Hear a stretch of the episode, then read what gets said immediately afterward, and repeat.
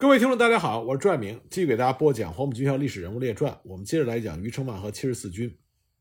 一九四二年六月三日，日军向衢州发起了全线进攻。除了正面投入重兵之外，另外由第二十二师团攻击五十八师防守阵地。当天，日军二十二师团并没有能够取得任何实质性的突破，但是泽田此时的主要目的还是防止七十四军从侧面攻击。只要让七十四军基本陷入被动的地位，他觉得就已经不错了。一见日军开始围攻衢州，第三战区就判断以衢州为核心吸引日军的计划已经基本落实，所以决定第二天实施决战。七十四军的任务是由守转攻，将日军压迫于衢江南岸予以歼灭。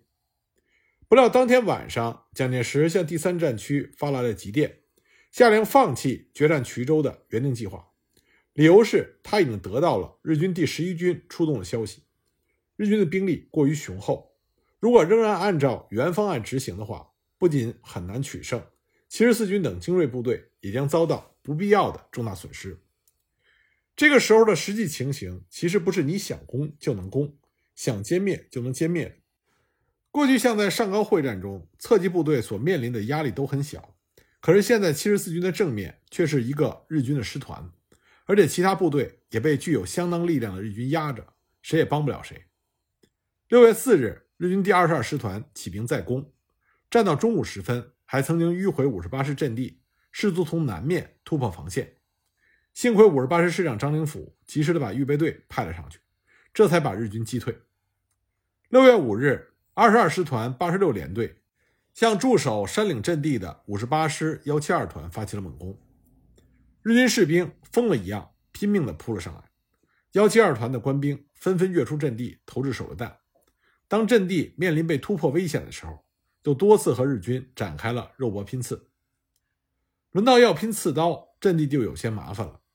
张灵甫赶紧派上了幺七三团，终于在黄昏的时候击退了日军的进攻。这场作战打死了很多日本士兵。日军八十六联队第三大队的大队长岛田仁次郎中佐。当场毙命。六月六日，张灵甫接到了撤退的命令。这个时候，双方战斗激烈，寸土必争。如果马上撤退，日军一定会跟踪追击。所以，按照惯例，采取的是以攻为退的战术。按照事先的约定，冲锋号一吹响，阵地内喊杀声起，各种武器齐鸣。等到阵地前尘土弥漫，足以挡住日军视线，冲锋号马上停止，官兵不待命令就跳出战壕。背负着伤兵撤出阵地，不过在撤退的途中，状况又出现了意外。五十八师的师部遭到了一股日军的伏击，张灵甫亲自上前观察敌情，但情急之下，他犯了一个低级错误，没有寻找凹面位置或者使用炮对镜进行观察，而是直接趴在了堤坝边。日军一看有高级军官模样的人在张望，马上瞄准目标实施攻击。这个距离上。狙击手的射程不够，只有迫击炮或者是掷弹筒才够得着。如果张灵甫站在山腰或者土坑里，他十有八九会没事儿，因为迫击炮弹呈抛物线飞行，不太可能正好落在他所站的地方。可是堤坝就不一样了，炮弹只要落在身后，弹片就会迸射到堤坝边上，趴在那里的人根本无法躲藏。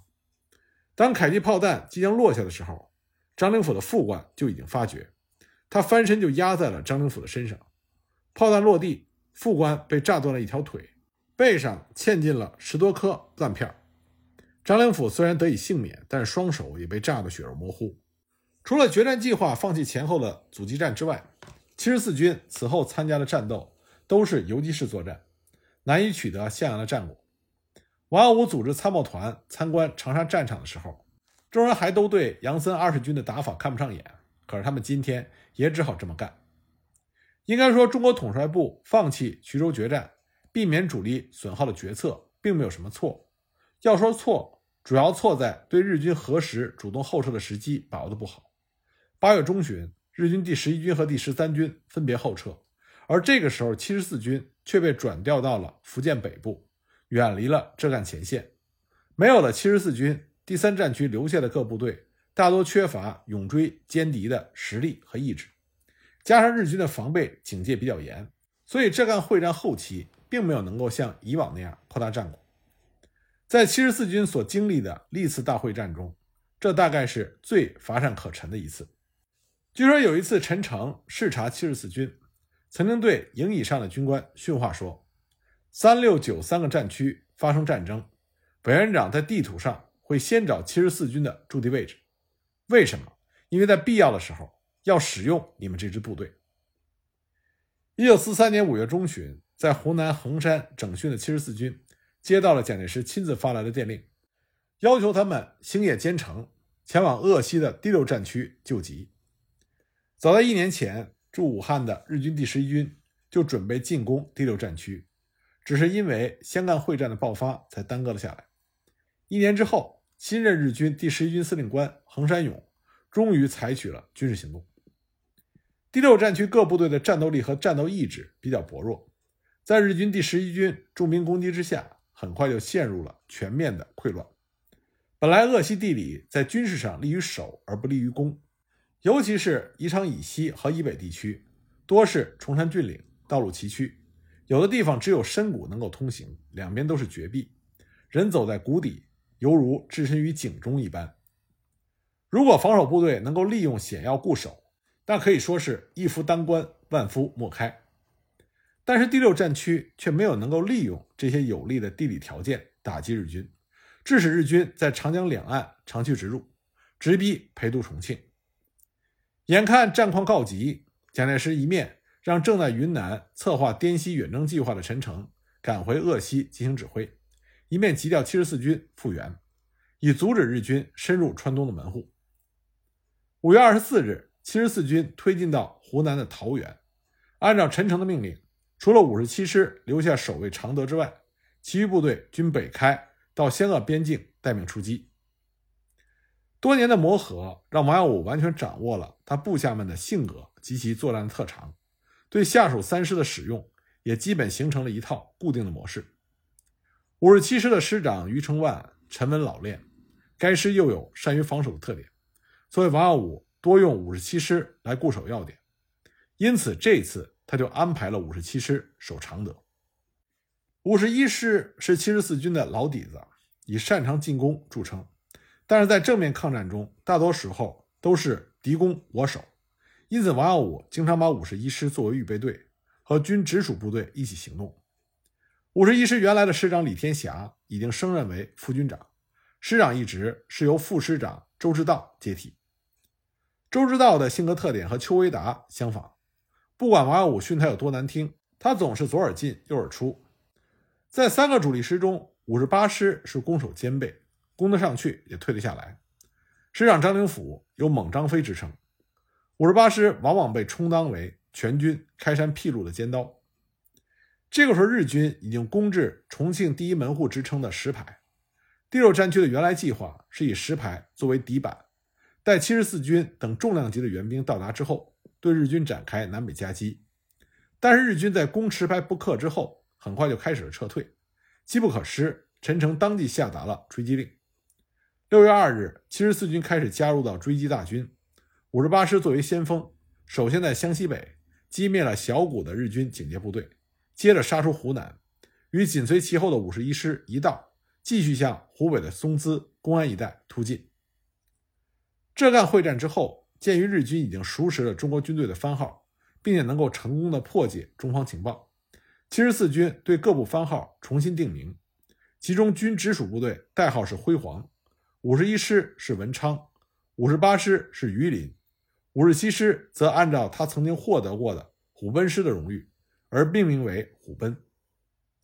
因为做了一番功夫，尽管日军第十一军对其视为支那第一恐怖军的七十四军非常注意，并且通过电报破译和空中侦察，已经得知七十四军进入了鄂西的战场，但他们并不确知七十四军的具体位置，更不知道七十四军正隐秘的。向松滋以南的磨盘洲地区开进。为了反击第六战区的尾追部队，本来已经准备撤往原驻地的日军独立混成第十七旅团奉命回援，在途经磨盘洲西南约十公里的地方，突然就和五十一师遭遇，双方立刻就展开了激烈的厮杀。在步兵接上火之后，五十一师所配属的军炮兵团一营开始向日军阵地发射炮弹。一营属于山炮营，配有十二门苏式七十六点二毫米山炮，都是改装成攻击军时所装备。为了防止日军的反击，他们每发炮超过四个小时，就会转换新的阵地，重新开始射击。趁着日军被打得晕头转向之际，王耀武下令五十八师予以增援。五十八师就从日军的侧翼猛插了过去，和五十一师协同夹击，经过几轮猛砍，基本上把日军第十七旅团击溃。日军第十七旅团是整个鄂西会战中损失最大的一支部队，一共五个步兵大队，居然有三个大队长被击毙。虎部队如此快地出现在松滋，并且展现出其凛凛的虎威，这使得日军第十一军总部不得不下令各部队尽快地撤离战场。以免遭受损失。七十四军仍然在后面穷追不舍。六月十三日，五十八师追到公安以南的虎渡河，迅速占领了河西沿岸各要点。当时日军把渡船焚烧一空，可是五十八师师长张灵甫下令施工兵营搭起了浮桥。第二天凌晨，全师就全部抢渡过河。到了中午，已经收复了公安的大部分地区。两周之后，五十八师又攻占了杨林市，为七十四军这番出征。画上了一个较为圆满的句号。鄂西会战结束之后，七十四军全军南开湘西，按照突击作战纲要进行了为期四个月的整训。七十四军是没有固定防守任务的攻击军，又是从第九战区调入，整训结束之后，当然就要返回。但是第六战区鉴于所辖各部的战斗力大多不强，就顺势请求军委会把七十四军留下来，来加强本战区的实力。第六战区倒是有些预见性。不久，日本第十一军再次实施了大规模的进攻，而进攻方向正是直指常德。湖南自古就有九州粮仓之称，常德作为湘西重镇，与长沙相对，成为中国军队进行粮食补给的命脉所在。日军第十一军这次进攻，除了要牵制中国远征缅甸的行动，以及进一步削弱正面战场的抵抗能力的用意之外，主要还是想趁秋收之后抢劫常德等地的物资，特别是粮食，以达到以战养战的目的。所以当时有国外记者直接称之为“谷仓之战”。日军在常德战役中使用的战术，仍然没有放弃他利用地障进行包围的惯用战法，想以洞庭湖作为地障，从常德以西进行包围。如果说区别，主要是兵力上的加厚，除了第十一军兵马大部压上之外。第十三军还调来了第幺六师团助力，这就使得进攻常德的部队超过了十万。同样，中方的御敌之策也没有脱离后退决战和争取外线这一思想。军委会在研判日军即将发起攻势之后，就决定以七十四军的主力扼守常德，其余各部利用沿途的山地和河沼展开侧击和伏击，同时集结攻击兵团，相继从外线对日军实施反击。到了十一月四日，敌情已经非常明显。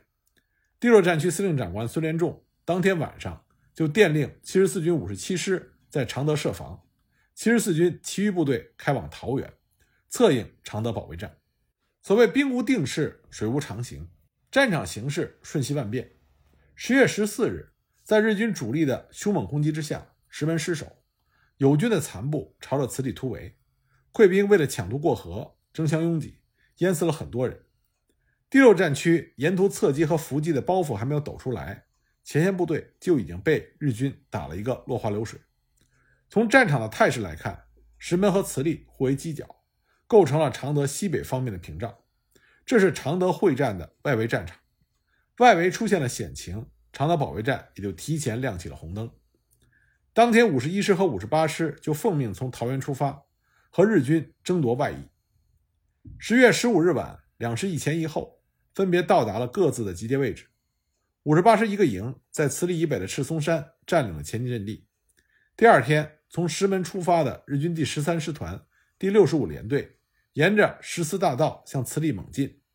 黄昏时分，他的先头部队就和五十八师派出的搜索小队遭遇，并且发生了枪战。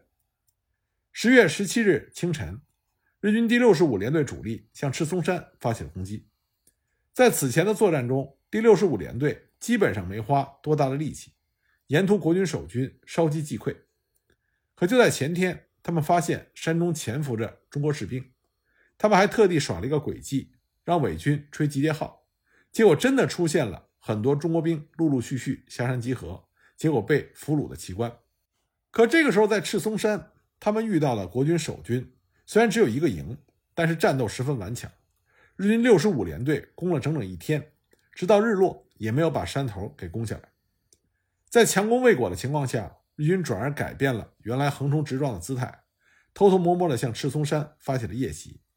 山上的国军守军坚守不退，但是因为寡不敌众，全部阵亡。激战赤松山，让日军六十五联队意识到慈利这里的仗绝对不会像石门那么好打。连队长伊藤一彦大佐决定以夜色为掩护，一鼓作气对慈利以东高地实施占领。可是没想到，此处高地早已经被五十八师主力抢先控制。当日军企图从羊角山一侧的山道摸上来的时候，遭到了五十八师的猛烈阻击，不得不溃退而去。十月十八日拂晓，日军第三师团一部也向五十八师右翼的亮亚进犯，结果遭到五十一师、五十八师各一部的协同夹击，日军死伤过半。虽然暂时守住了主阵地。但这个时候局面已经有些不对劲儿，可以明显的看出，磁力的正面不只是日军一个作战单位，而其他部分的日军还在不断的往磁力涌来。再往附近一看，其他的友军都在溃散，没有一个能帮忙的。七十四军实际上是在孤军奋战，多面受敌。军委会也不是不知道七十四军在常德战场上的困境，为了加强七十四军的力量，石门失守的第二天，就任命王耀武。为二十九集团军副总司令，并且临时把第一百军调拨给了王耀武，组成了王耀武兵团。第一百军原来是中央军的番号，但是在战绩上一直乏善可陈。直到浙赣会战，这个军的所属部队被打得溃不成军，军长也被撤职查办。战后军委会对其进行整顿，蒋介石第一个想到的就是让王耀武去。王耀武率军打仗是一个好手。练兵更是一把好手。如果说五十一师、五十八师本来就基础不错，能成大器的话，那么五十七师作为中途加入，原先寂寂无名，这也是经过王耀武的调教，成为了人尽皆知的虎贲师。蒋介石把一百军交给王耀武练，并且允许他通过自行举荐来安排该军的军官人事，军长、师长、团长，一直到连长，你觉得谁合适，报上名来，我就批。王耀武举荐的一百军军长，就是原来七十四军的副军长和五十七师原来的师长施忠诚。施忠诚上任的时候，还带去了一批七十四军的骨干，这就等于在一百军的身上注入了七十四军的血液。经过王耀武、施忠诚一年的整训，一百军的战斗力果然是大为的加强，已经升级为军委会新的直属部队。不过也正因为经营不易，军委会一再的告诫王耀武。一百军的根基还不强，实战中绝不能像七十四军那样拆开了使用，以免让日本人把好不容易搞起来的架子给冲散。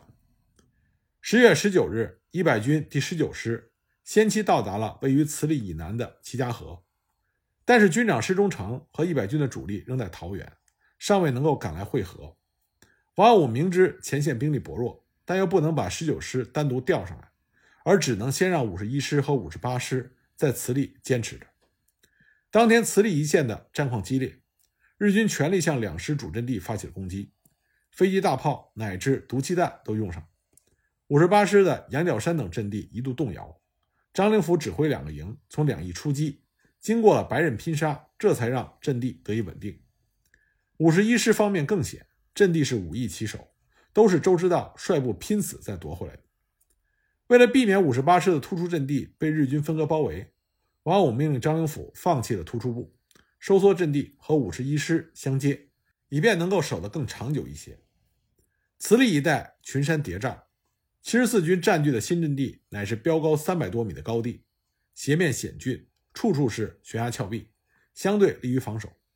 日军第六十五联队白天很难取得进展，所以只好趁着晚上发起突袭。连队各部通宵不眠不休，几度夜袭，一线部队这才往前面挪动了一些，之后又死活攻不上去了。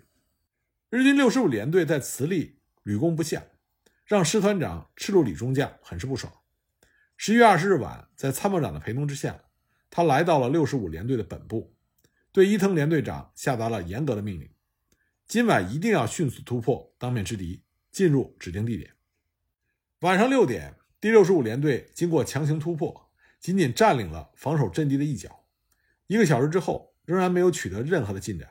伊藤联队长急了，他亲自指挥连队的队部随着步兵大队突进，但是因为夜色太黑。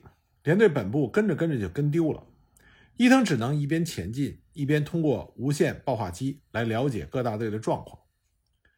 为了阻止日军的夜袭，五十一师、五十八师各派了一个营向日军的两翼出击。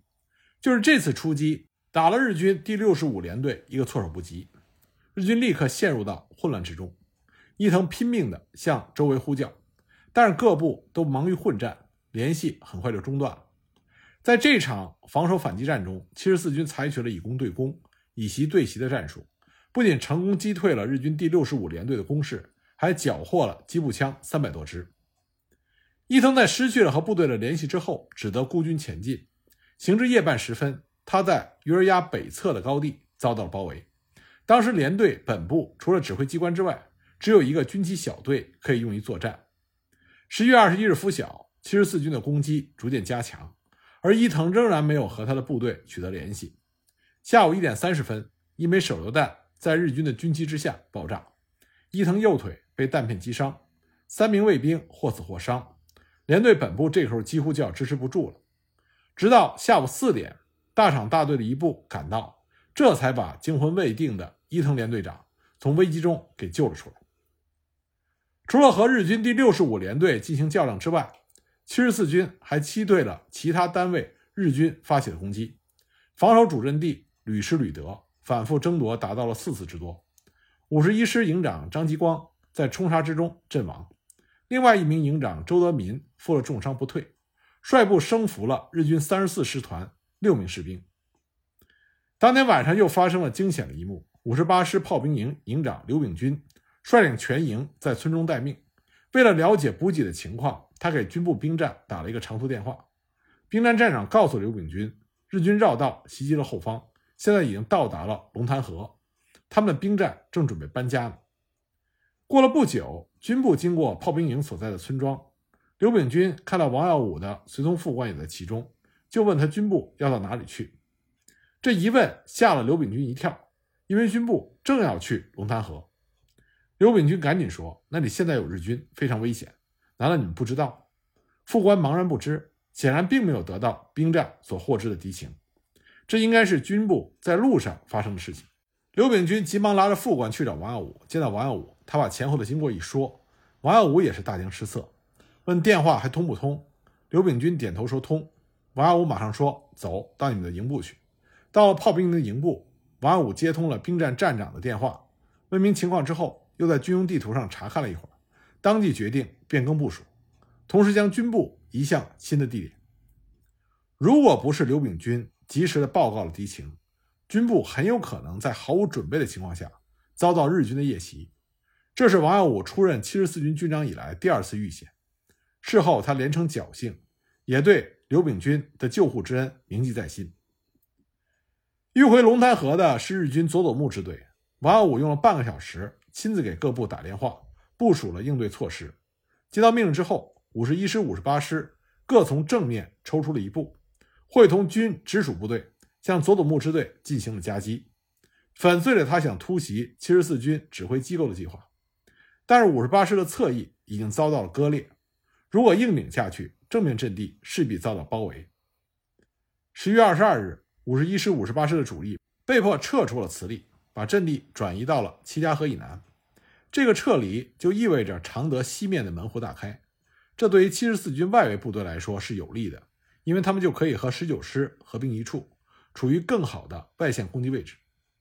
这个时候，一百军已经集结完毕，王耀武兵团奉战区的命令转守为攻，试图打通与五十七师的联系，而日军第十三师团和佐佐木支队则向黄石和九溪收缩，来阻止七十四军向常德东进。